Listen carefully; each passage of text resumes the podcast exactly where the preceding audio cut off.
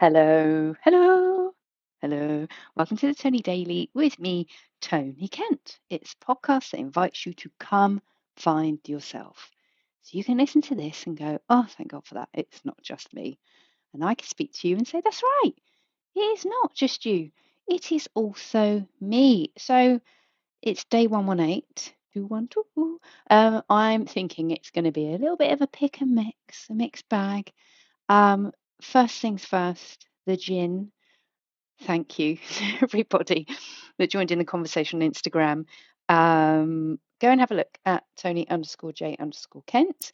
So I asked people to guess the contents of the bottle of um, gin that my friend um, made for me for my birthday. And the comments is it Jim Beam? Is it cooking oil? Did you get desperate on a run? Is it orange cordial? Is it cider vinegar or cat wee? Is it Tizer, Irn-Bru, the elixir for long lasting life, whiskey? So everybody was wrong. Nobody guessed it was gin. And um, I've got to thank my friend Kate for her good humour as well and her excellent mixing skills because it does taste, um, I don't know, like sunshine, which is what it's called. The blend is called sunshine.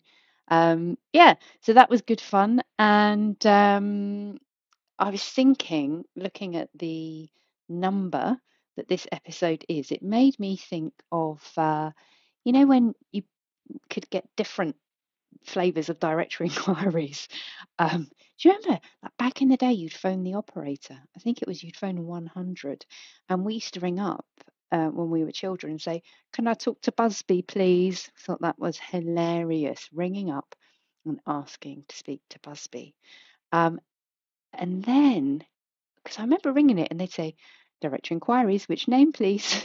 and, you know, we'd muck about, pretend like, you know, the Bart Simpson um, phoning the pub saying, I'm looking for Amanda, surname Kiss and Cuddle. Uh, so I was thinking about when we went from having just the operator to directory inquiries um, to then like the 118 numbers 118 118 and that then took me down a rabbit hole. This is how my brain works okay? It took me down a rabbit hole of remembering those chat lines. And there was one that used to advertise on the telly late at night. There'd be like tour of duty used to watch that james whale show. And there would be this ad that would go oh eight nine one fifty fifty fifty. Chat back. Um and you you could ring up to speak to people. And i did that once when i was about 15 i suppose.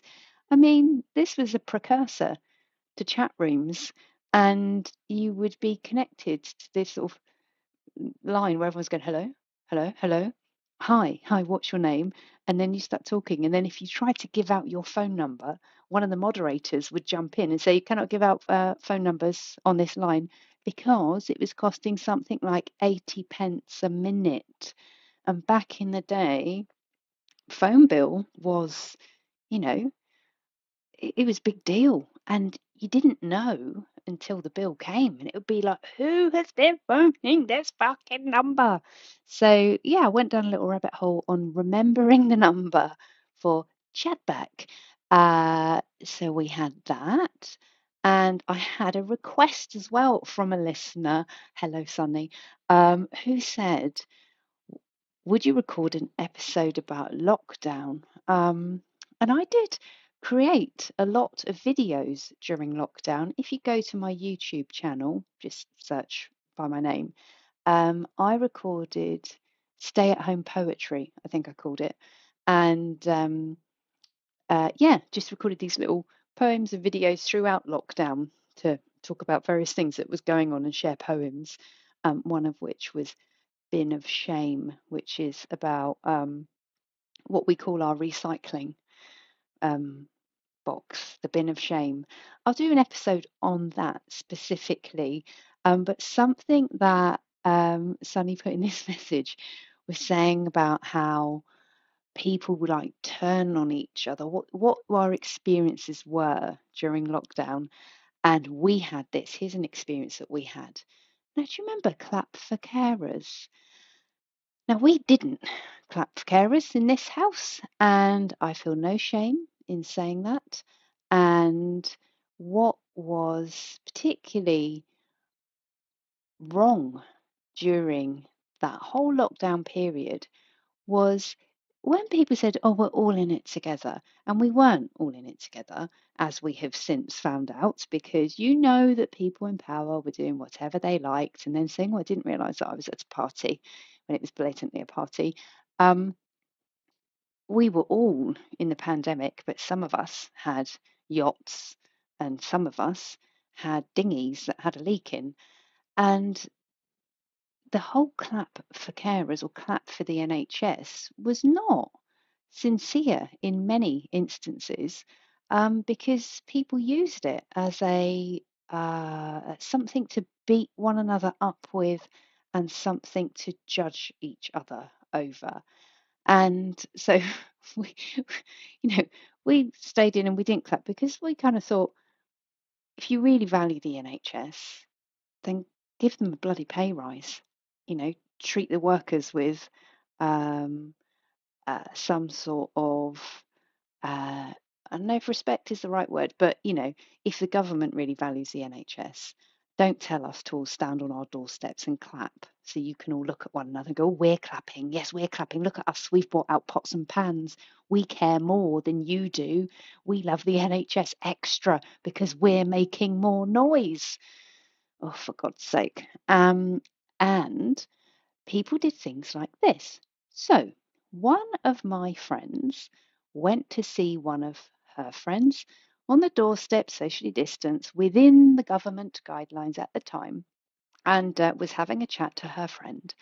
And a neighbour of that friend came out and said words to the effect of, You ought to be clapping for my wife. She works for the NHS.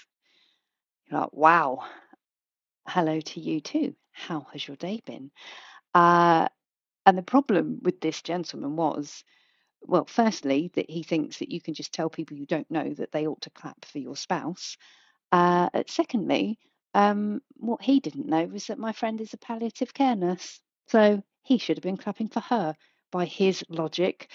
So I think lockdown did some weird things to many people and turned lots of people in on each other, lots of spying on the neighbours, judging of the people that live in your neighbourhood.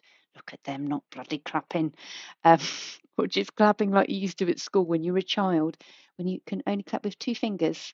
I remember that we when uh, I was at primary school, and um, yeah, used to see that's a two finger clap, two fingers into one hand, a two finger clap.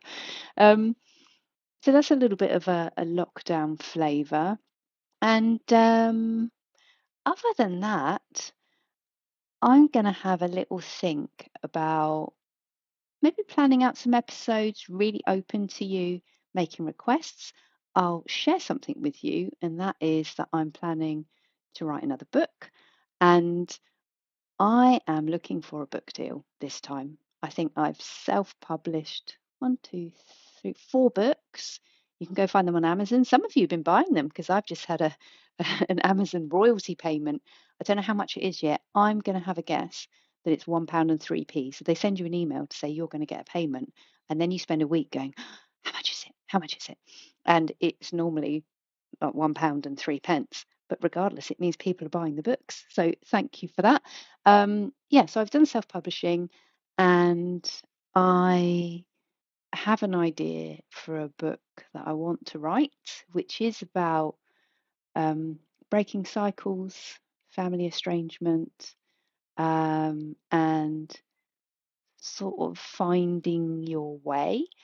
Um, as you can tell, I've thought it through in great detail, but I've definitely I've got a fixed I, I've got a, an idea in my head, and I'm in the process of approaching some people to talk about how that might look.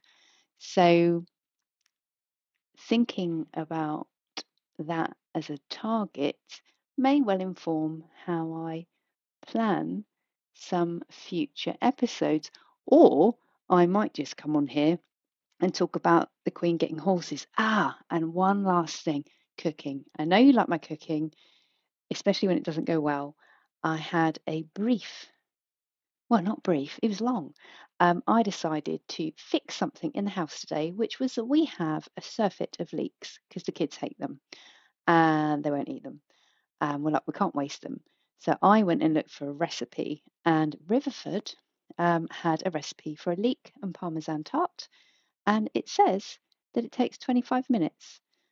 And I'm here to tell you that you cannot sweat down six large leeks, finely sliced, in the 10 to 15 minutes that the Riverford recipe claims that you can. It took me a whole flipping hour end to end.